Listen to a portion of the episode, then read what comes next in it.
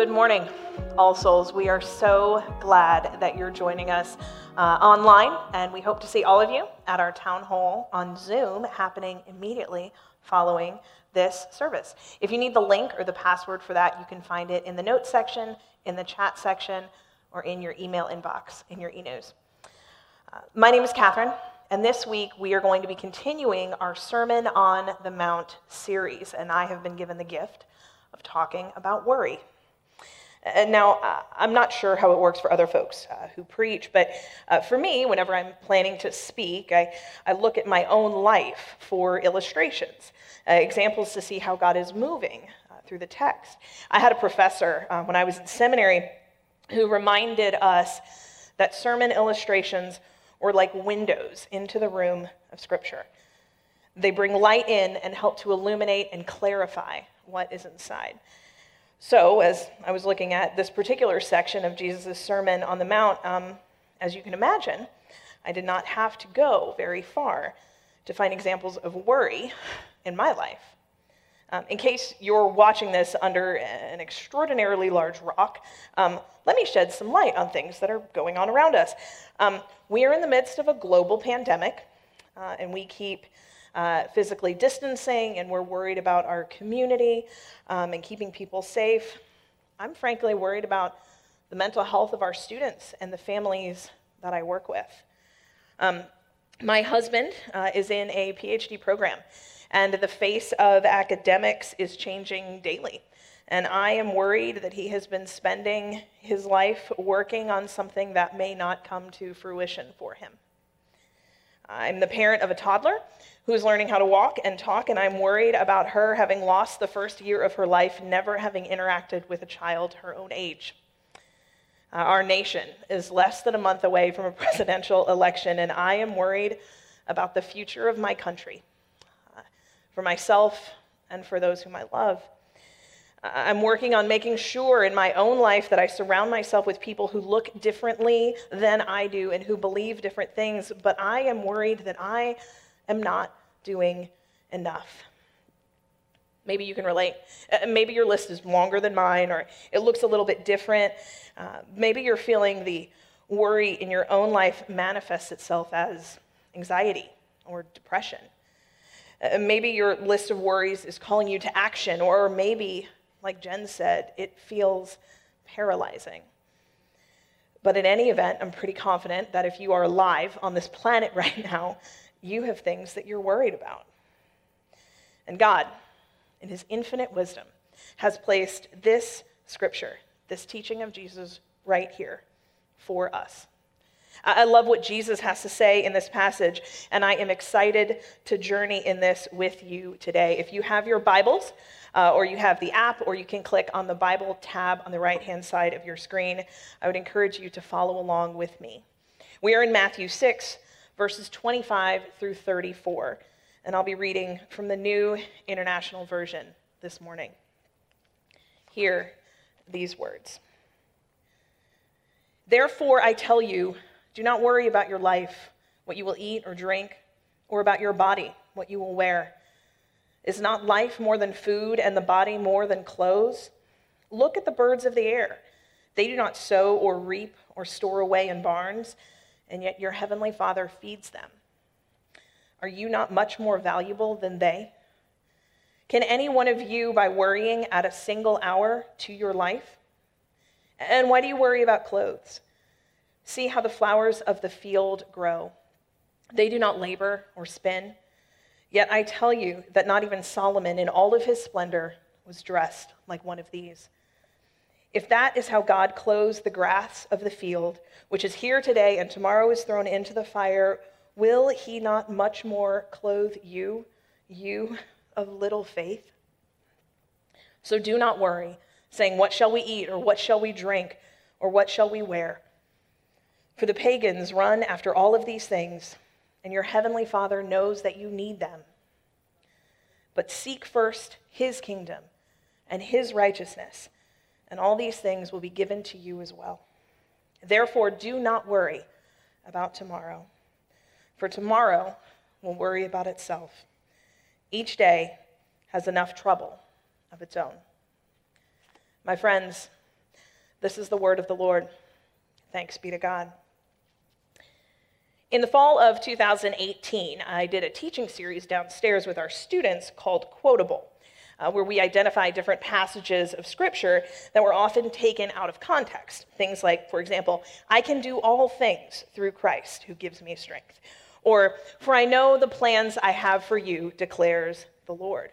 Now, don't get me wrong, um, I have watched enough HGTV and Chip and Joanna Gaines to respect a good shiplap sign with a Bible verse on the wall in my living room.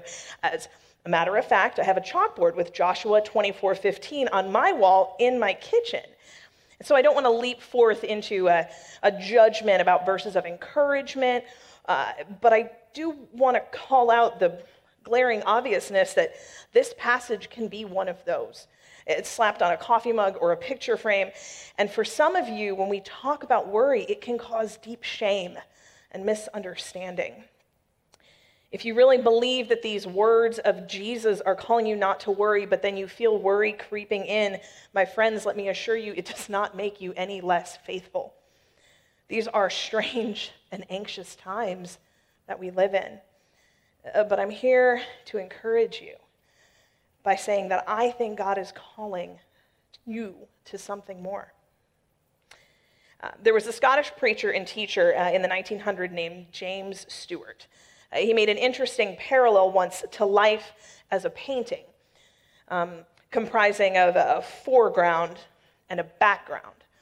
In the foreground are the things that are seen, and in the background, uh, we hold the often overlooked reality of the picture as a whole.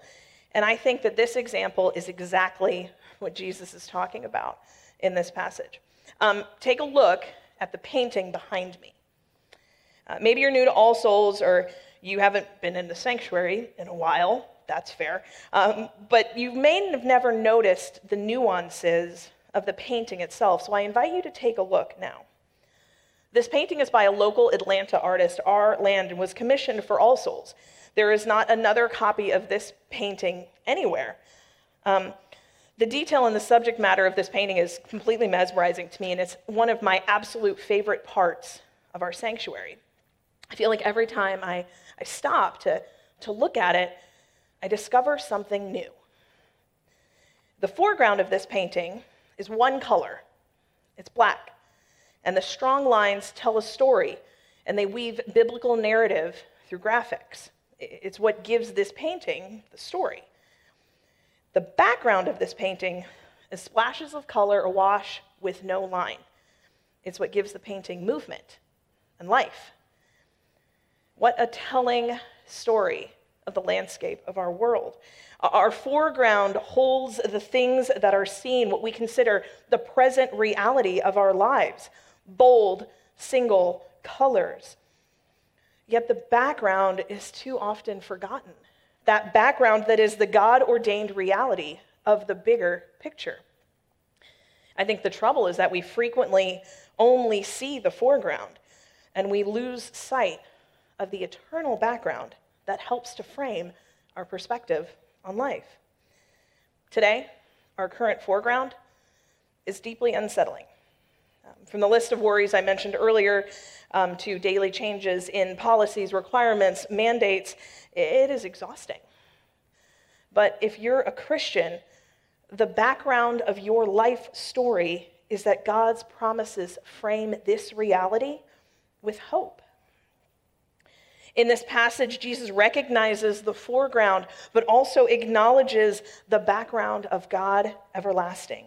He is not dismissive of the foreground and the immediate needs that exist, but he wants us to see so desperately that that is not the complete picture. There are two things we're going to unpack here in this passage with Jesus' words. First, he gives us something to think about. And then, second, he gives us something to do. First, look with me at verse 25. Therefore, I tell you, do not worry about your life, what you will eat or drink, or about your body, what you will wear. Is not life more than food, and the body more than clothes? This word, therefore, we see repeated often in the New Testament, twice in this passage alone. Uh, and in its most basic sense, the word therefore means for this reason. I think it serves as a nice transition to take us from a broad explanation to go a little bit deeper.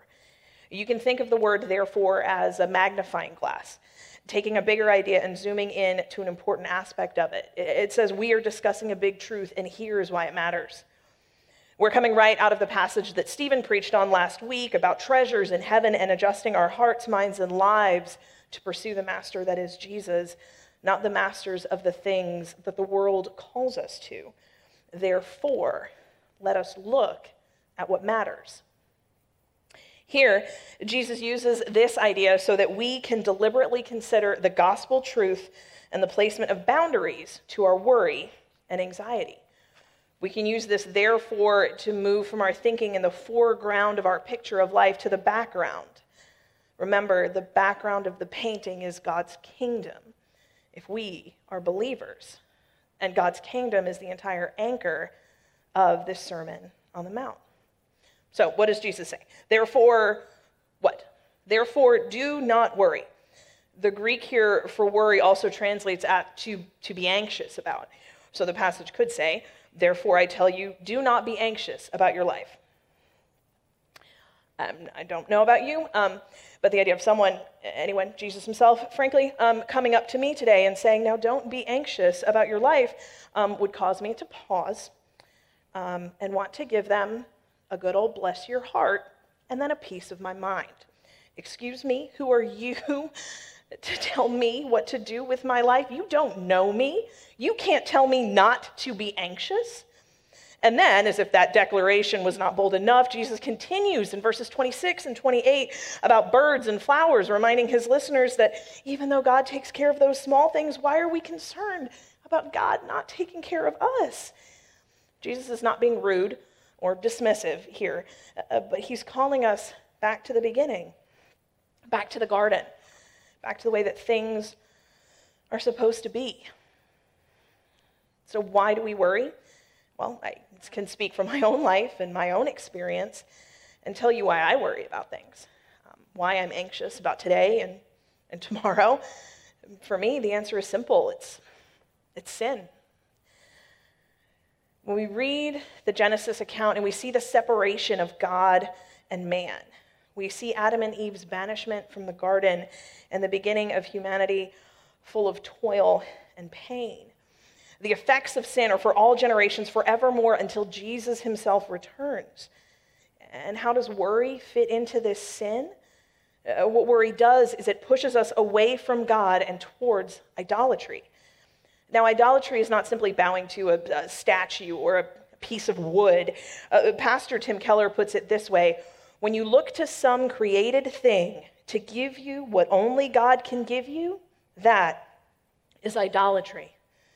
An idol is anything in your life that is so central to your life that you cannot have a meaningful life if you lose it. So, if we're worried about how much money we must earn to fulfill our needs, that's idolatry. If we're worried about the clothing that we're wearing and how we appear to others, that is idolatry if we're worried about things like likes and retweets and views and holding our value and our worth in those things, that, my friends, is the sin of idolatry. And it's the wedge of worry that's driving us further and further away from Christ. When we put confidence in ourselves and in things other than God, our sin nature is dominant, and our vision of who God is becomes clouded. Now, I feel like it's important to mention this. God the Father sees our world, He hears our prayers, and He engages with them to provide for our needs. The worries here that Jesus speaks of have to do with a shift in our heart focus from what the world tells us should be painted in the foreground of our picture to what God has already painted in the background.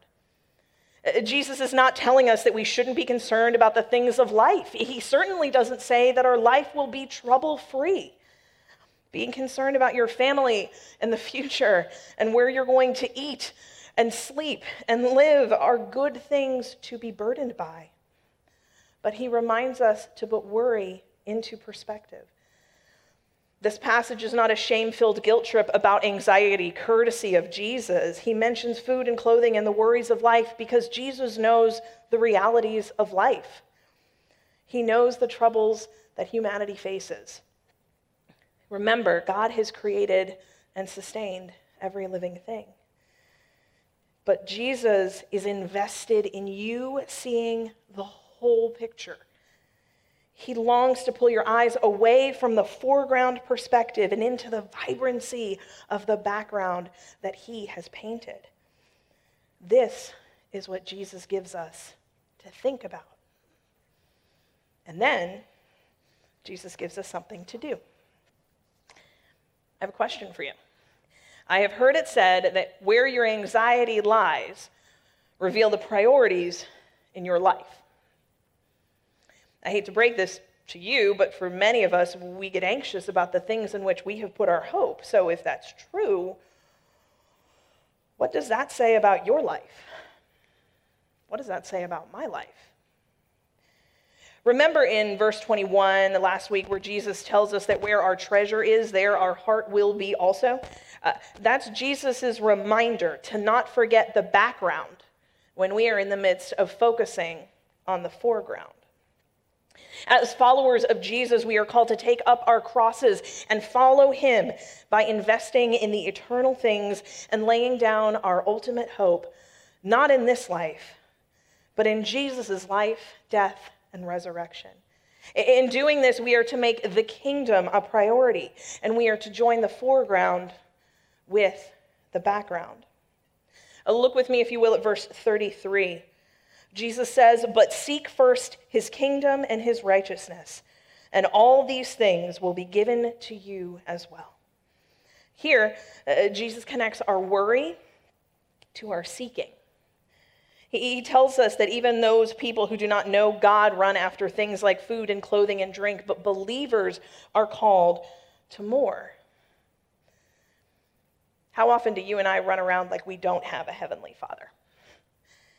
Placing our hope and trust in things, in finances, in a job, in a politician. When we put our trust in those things, we are choosing to make our current circumstance our priority instead of the priority of the pursuit of the kingdom of God.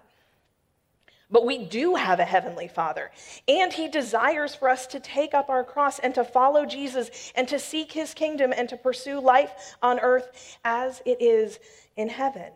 This is not simply an exercise in belief, but it's an exercise in trust. One of my favorite movies of all time uh, is a film that actually just came out a few years ago. It's called Hidden Figures. Uh, if you haven't seen the movie, stop what you're doing. You have permission to turn off church. Go watch that film. I'm kidding. Wait till after the Zoom call. Then go watch that film. it, it is inspiring, it is uplifting, it is fantastic. So, the movie uh, itself uh, follows the true story uh, of a team of African American mathematicians, and they're, they're females and their roles with NASA in the 1960s. Uh, Katherine Johnson, one of the women, is a computer in the Space Task Group. Uh, that is, she does all of the calculations and math by hand for the Mercury project. The Mercury project was the first group of the seven American astronauts to ever go into space. Uh, so her main objective uh, in the film is to produce the calculations, the coordinates for the launch and landing for Friendship 7 which is John Glenn's inaugural spaceflight and orbit around the Earth. Uh, the climax of the film is a scene with John Glenn, full astronaut suit, standing at the launch pad at Cape Canaveral on the phone, wanting the launch and landing coordinates to be double checked, since they came from this fancy new machine called an IBM computer. John Glenn wanted his coordinates checked by Katherine Johnson, the person who he trusts, instead of this new modern machine computer thing. When she confirms the coordinates and the information is passed on to Colonel Glenn, he says, Thank you. It's just a little hard to trust something you can't look in the eyes. Now, I don't know what kind of dramatic liberties were taken with that scene or if that conversation ever actually took place, but I do know that that sentiment is deeply embedded in the human heart. Here in uh, 2020, we are deep in the era of fake news and whistleblowing and internet conspiracy theories. It's hard for us to trust what we can see, much less trust what we cannot see. But life in the kingdom requires trust that God Himself knows our needs. Uh, trust is a verb, it is active, it is not passive. Trusting in God is a habit that needs forming and exercise and daily practice. Jesus' promise here at the end of this chapter is that if we put first the kingdom of God, if we are actively seeking Him and we make that a priority, then these worries in our foreground will become secondary to the pursuit of the kingdom. When you ground your life in the promises and presence of the God who cares for you, my friends, you will find yourself free. You no longer have to run after the things of this world because of the provision of God. God wants us to put Him first in our lives. He wants us to put our confidence and our trust in Him all the time, in everything. I want you to take another look at this picture behind me. Do you remember how we started off looking at this picture? Uh, the foreground, remember, is our, our current circumstances, our, our daily worries. The background is the color and the vibrancy and the depth of the story that God has painted throughout the history of earth. When we spend our days fixated on worry for tomorrow, we lose the background of the painting. And what do we lose when the background is taken away? Look at the picture now. Do you notice anything? You notice what's missing? The cross. It's gone. When we remove the background story of what God is doing in our lives, and his sovereignty over all the earth, his care for the flowers and the birds and the people that he created in his image. When we shift our focus to the foreground and what is in front of us, our worries and our anxieties and our fears, we lose perspective. And guys, we lose the cross. The picture of our lives is no longer complete. It is lacking color, it is lacking movement, it's lacking life, and most importantly, it's lacking Jesus. My friends, when worry takes your heart captive and we focus on the foreground, we can lose hope. But all praise be to God, this is not the end of the story. God longs for us to get back to the basics in our picture. Uh, to see the background of eternity and radically demonstrate the love of Jesus here and now in our very own foreground. I want to challenge you to love Jesus and follow him with all of your effort and to pursue after the kingdom of God. Take intentional action to trust Jesus as your Savior and move the background that God has painted into the foreground of your daily life. My friends, immerse yourself in the God painted reality of ultimate hope and trust in His provision for your life. Amen.